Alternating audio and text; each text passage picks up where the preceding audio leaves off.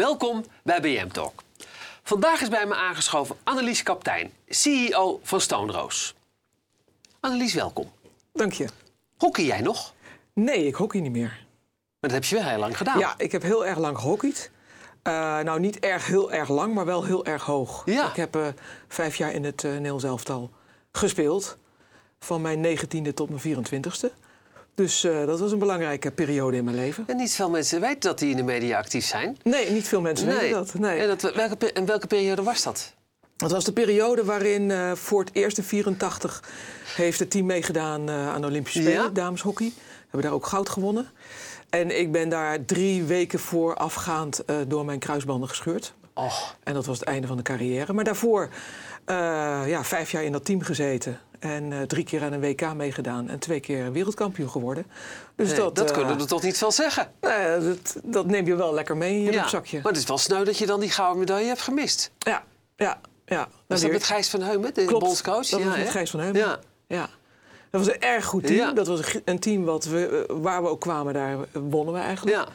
En, eh, Was dat ook met... ehm, eh, hoe heet ze nou? Dette Beus. Ja? Dette Beus, Ja, daar heb ik vanaf de en- minis mee ge, gehockeyd. Margriet Segers? zat die Margriet? Segers. eh Elsemiek uh, Havinga. Ja. ja. Ook Eh, dames die allemaal in de media terecht zijn gekomen allemaal, in- uiteindelijk. allemaal in de media terechtgekomen. Ja. En Sophie van Weiler. eh, nou, ja. Het was oh, echt ja. een... Ja. Sandra Lepolen. Nou, Het was echt... eh Fieke Boekhorst. Het was echt een gouden, Ja. gouden team. ja. En ik had Eh, daar een goede vaste plek in, de- in de voorhoede. En eh, ja, ik ben door mijn kruisbanden gescheurd in, een, eh, in Berlijn op een eh, wedstrijd eh, op Europees eh, niveau. Dacht jij? En daarna eigenlijk nooit meer in de stik aangeraakt? of- Jawel, ik heb een jaar lang nog geprobeerd om terug te komen. eh, maar dat bleek een blessure te zijn die eh, onherstelbaar was.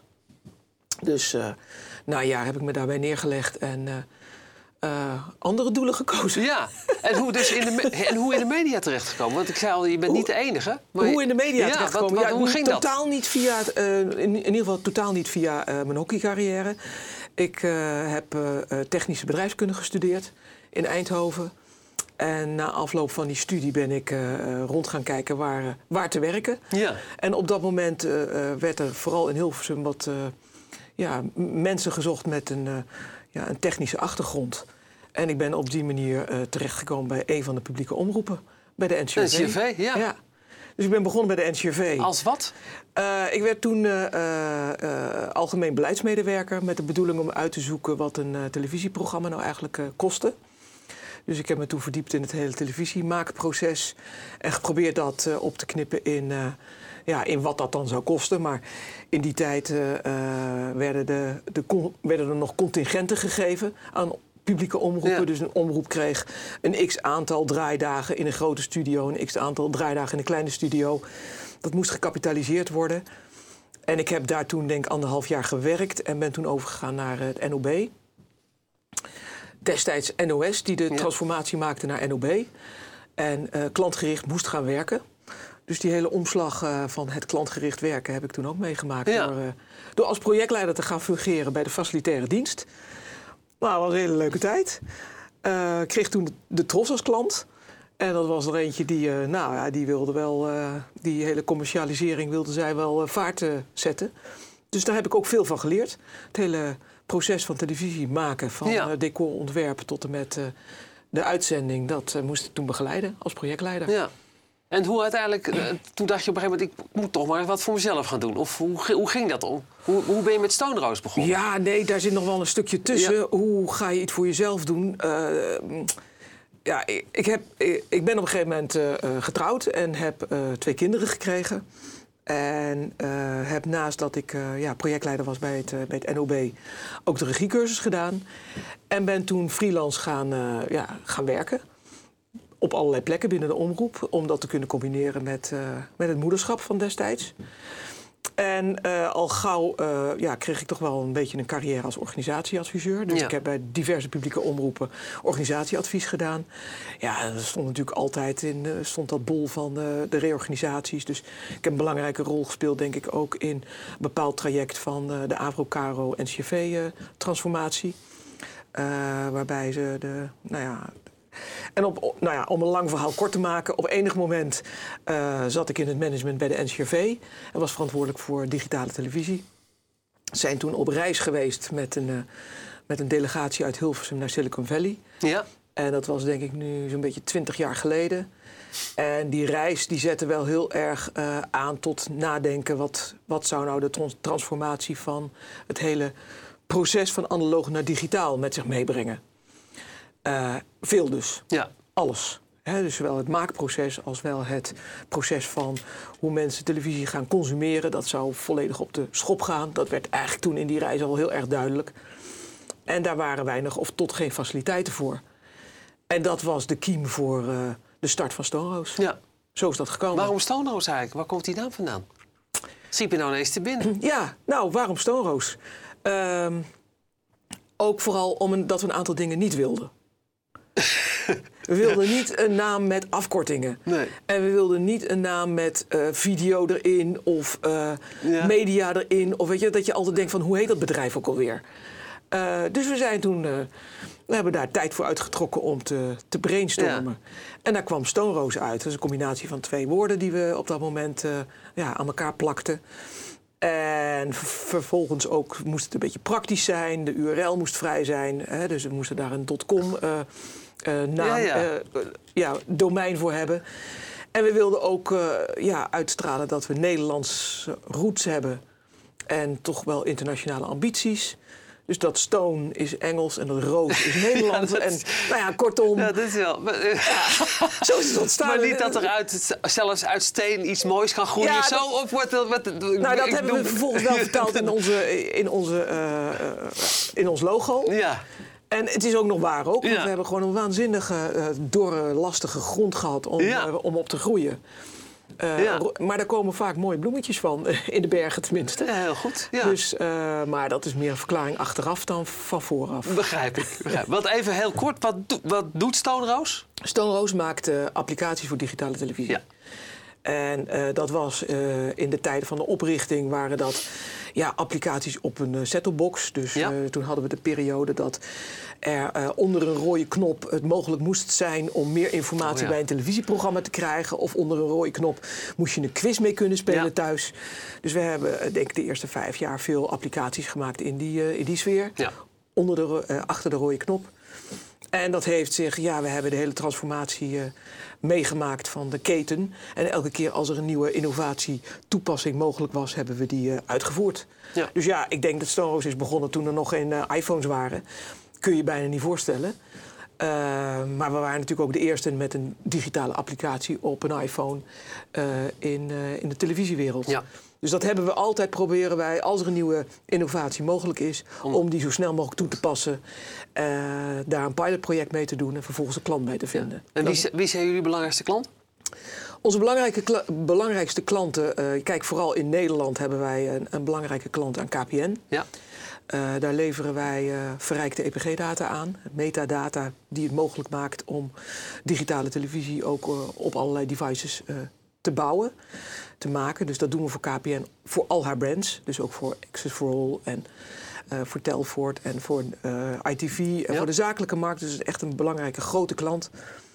Verder hebben wij eh, een tijd lang het product voor Tele2 gemaakt. Hebben ze inmiddels overgenomen na vijf jaar door het zelf te doen. We hebben als belangrijke klant T-Mobile, dus het TV Anywhere product komt van ons. Eh, as we speak zijn we heel druk bezig met eh, de klant in het zuiden, eh, in, in Zeeland, dus met Delta. En daar is ook bijgekomen Kaiway, omdat Ja. de investeringsmaatschappij heeft ook Kaiway overgenomen. Dus het product, product wat we maken voor Delta wordt ook uitgerold voor Kaiway. En we zijn ook dit jaar erg druk en ook vorig jaar druk geweest met een Zwitserse klant. In samenwerking met onze Chinese vrienden van Huawei. En daar hebben wij eh, het eh, Apple TV-product eh, gelanceerd voor. Sunrise. Met, onder auspiciën van, van Apple. Ja, want vaak vraag je aan, aan hoeveel mensen werken bij je bedrijf. Maar jij zegt, ik, ik heb liever dat je iets met, over manuren zegt. Want, Nou, manjaren. Ma- ma- manjaren. Manjaren, Ja, ja. hoeveel... Ja, kijk, het, bedrijf Ja. bestaat dus nu 18 jaar. Ja? En 18 jaar al, hè? 18 Ja. jaar al, want sinds die, die start en die innovatie. En sinds die start en de innovatie zijn er een aantal echt goede mensen die ook binnen Stoneroos eh, zijn, blijven. En daar ook telkens al die innovaties, eh, aan, aan al die innovaties meewerken. Dus wat de waarde is van ons bedrijf is zeg maar de manjaren. Ja. En daar schieten we toch wel tegen de 180 uh, manjaren aan die wij binnen ons bedrijf hebben uh, uh, verenigd. En ik zeg dat omdat, ja, weet je, je ziet, we worden platgebeld door recruiters die zeggen: Oh, kunnen nog een mannetje leveren, dit of dat. Of je kunt een bedrijfje uit Oost-Europa erbij ja. bij kopen en zeggen: Nou, ik heb er weer 20 op de loonlijst. Maar het gaat vooral om um, de kennis die je in je organisatie hebt en waarvan je uh, de kennis uit het ene project wat je hebt opgedaan weer kan meenemen in het volgende project. Ja. Dat vind ik heel belangrijk, vinden wij belangrijk. Dus ik vraag altijd, vraag maar hoeveel manjaren en niet ja. hoeveel mensen. Ja, precies. Oké. Over die uh, ambitie kom ik nog even, uh, zo nog even terug. Ja. Wat zijn voor jou, uh, wat je noemde, geen buitenlandse klanten? Is, is, zit daar wel... Jawel, dat, ja, is buitenlandse. En, ja. en wel ook Turkse klanten. Oké, okay, ja, Wat je, precies. Want ik denk dat toch de, de grootste groei voor, voor, voor in het buitenland zit. Ja, wij ik. zijn echt heel erg geworteld in Nederland. Ja. Uh, en de sprong naar buiten moet wel echt komen, want je ziet gewoon een enorme consolidatie. Ja.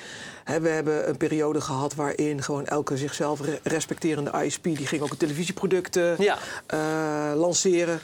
Uh, overigens ook via het product van Glashart Media wat wij gemaakt hadden. Maar er, ja, er is nu een enorme consolidatieslag gegaan. We hebben KPN, we hebben Ziggo. En alles wat klein is, dat gaat zich nu een beetje bundelen. Ja. Dus dat betekent dus ook dat het klantenbestand wat wij hebben... wat, wat droogt op in Nederland. Ja. Ja. Dus we moeten naar buiten toe. Maar we hebben het geluk dat we nou ja, uh, onafhankelijk van de platforms werken. Dus we werken nauw samen met uh, Ericsson, tegenwoordig Redbee. Ja. We werken samen met ja, uh, alle platforms. Huawei die dus. Huawei. Ja. Dat is echt een specif specifieke uh, ja, ervaring weer. Wordt in Nederland veel gesproken over de Chinezen, maar wij spreken met de Chinezen. Ja. Nou, ik kan je wel vertellen dat dat een leuk, uh, leuk avontuur weer is op zich. Ja. Um, Jullie maar die vestiging nemen... in Spanje, volgens en mij. En we hebben een vestiging in Spanje. We hebben uh, een paar developers in Spanje ja. zitten. Overigens jongens die eerst drie jaar in Nederland hebben gewerkt. En nu toch weer uh, meer het, uh, ja, de thuisbasis hebben opgezocht. Ja. Werkt heel fijn. Uh, dus ja, we zijn er aan toe om ook weer wat meer die expansie naar ja. buiten Nederland te gaan maken. Ja, want is Stalroos niet gewoon te bescheiden? Jullie blijven altijd behoorlijk onder de radar. Ik vind, ja, nou ja, vandaag is de eerste stap. Ja, naar, hè? Nee, de onbescheidenheid. Nee. Ja, is dat zo? Maar vind je het zelf ook niet? Dat jullie misschien best eens wat meer, uh, wat trotser op jezelf mogen zijn? Ja, nou, ik denk dat wij heel erg trots zijn. Alleen we stralen dat niet uit, omdat ja, uh, we zoeken niet, de, niet erg het platform op waarin je dat kan uh, vertellen. Nee. Overigens is dat niet helemaal waar, want ik denk dat de eerste vier, vijf jaar van ons bestaan... Ja, toen sleepten we de ene award naar de andere binnen. En dat was ook om een podium te creëren ja. waarin zichtbaar werd welke innovaties we allemaal deden. Uh, ja, daar zijn we. Dat kost ook veel energie trouwens. En uh, dat, dat heeft ons toen ook veel gebracht. Maar ja, we zijn wel uh, ja, we zijn heel erg met die klanten bezig. En soms zijn we het zo druk met die, met die opdrachtgevers en het uh, realiseren van die project, producten zelf. Dat we vergeten dat we ook nog uh, ja, commercieel de boer op moeten. Ja. Maar bij deze. Ja, ja, We willen graag naar het buitenland. Ja. En de, de grootste en belangrijkste stap is gemaakt richting Zwitserland. Want. Sunrise is een grote speler in, in Zwitserland. Die heeft uh, 3 miljoen uh, subscribers, zoals dat is. 3 miljoen klanten. Hm. Die hebben de innovatiestap gemaakt door hun televisieproduct uh, niet meer op een set-top-box te maken, maar op een Apple TV. Dus een subscriber daar, die kan uh, een Apple die, die, als je daar een televisieproduct afneemt, dan krijg je een, uh, een Apple TV-kastje thuis. En daar is alles pre-installed. Oké. Okay. En nou, daar hebben wij denk ik een goede uh, Jullie hebben daar de user interface of de, ja. de dingen voor gemaakt. Ja. ja. Dus dat is, en, en ja, Zwitserland is een goede markt om het te proberen. Het, is een viertalig land, dus de applicatie is ook in vier talen. Ze hebben, uh, ja, er zitten heel veel uitdagingen in. We hebben dit gebouwd op het uh, platform van Huawei. Waar we dus zaken moeten doen met het uh, met headquarters. of weet ik waar die zitten. Maar in ieder geval, als je dat kan, dan kan je eigenlijk veel meer. Ja. Hey, en is jouw intentie dan dus ook om uh, uiteindelijk de tent te verkopen en miljonair te worden? Want zoals uh, we hebben hier de mannen van 24i uh, gehad.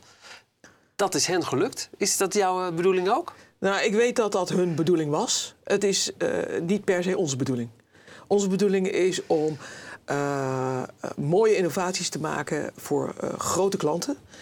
En als het zo is dat dat beter kan met een andere partner dan alleen, dan staan wij open voor partnership. Maar het is niet onze bedoeling om van het bedrijf het product te maken. Wat misschien de mannen van 24i wel als uh, leider het hebben vanaf het begin. Ik heb ze in het begin ook uh, gesproken. Ze zijn toen ook bij mij langs geweest. Uh, dit is van het begin af aan hun strategie geweest ja. om een bedrijf te bouwen wat verkocht moest worden. Uh, is vanaf het begin een bedrijf geweest met de bedoeling om goede nieuwe innovaties te maken in de digitale televisiewereld. Als dat op enig moment beter kan met, met een partner, dan doen we dat graag met een partner. Ja. En wat is jouw, jouw belangrijkste ambitie of uitdaging voor de, voor de korte termijn? Voor wie zou jij bijvoorbeeld graag willen werken? Wat zou nou een hele leuke klant zijn waarvan je zegt ja? Uh, ik wil heel erg graag uh, samenwerken met de grootste uh, platformproviders. Wie wij in Nederland nog niet hebben aangeraakt is Ziggo. Nou, ze willen best wel graag voor Ziggo werken. Maar dat is wel een bastion om nog te Ja, pakken. ja. Ik hoop dat we een keertje bij hun in de schijnwerpers komen. Ja. Maar, uh, uh, en verder, ja, uh, de En Duitse het, markt. ja, en is het en Zwitserse- Netflix bijvoorbeeld ook voor jou een soort heilige graal? Als je daarvoor zou kunnen werken, mogen werken? Ik denk dat Netflix alles in eigen beheer doet. Ja, dat denk Ja, ik ook. Dat denk ik ook. Maar En wat, wat, wat wij graag doen is de Netflix- Netflix-applicatie integreren op een platform. Ja. Kijk, Net- Netflix moet geïntegreerd worden uh, of uh, bij KPN op het platform, of als de NPO dat wil, bij NPO in, uh, op het platform. Of hè, we, hebben natuurlijk ook de casus dat Netflix geïntegreerd moet worden bij Sunrise op het platform. Nou, wij zijn, hè, we hebben al de, alle tools om Netflix te integreren. We zijn ook al in die zin preferred supplier om dat te doen. Dus het integreren van het Netflix-product in de keten, dat doen wij graag. Hm. wil je nog wat kwijt? Wil ik nog wat kwijt? Ja? Uh, nou, ik uh, wil niet per se iets kwijt. Nee? Je hebt geen mooie boodschap of iets waarvan je denkt van... nou, dat moet ik nog even gezegd hebben? Nou, ik zou wel een mooie boodschap hebben, denk ik, naar uh, de publieke omroep. Nou, ga je gang. Uh, ik zou, als ik de publieke omroep was, goed kijken naar welke enorme sterke positie zij hebben, hebben in, het, in het landschap in Nederland. In vergelijking met een heleboel andere Europese landen. En dat als zij die positie willen behouden, dat dan vechten niet altijd de beste optie is om de strijd te winnen. En dat jullie deuren altijd open staat voor Onze deuren zijn altijd open. hey, dankjewel dat je mijn gast was. Ja, graag gedaan. Tot zover BM Talk. Mijn volgende gast is voor u een vraag en voor mij nog veel meer. Tot de volgende keer.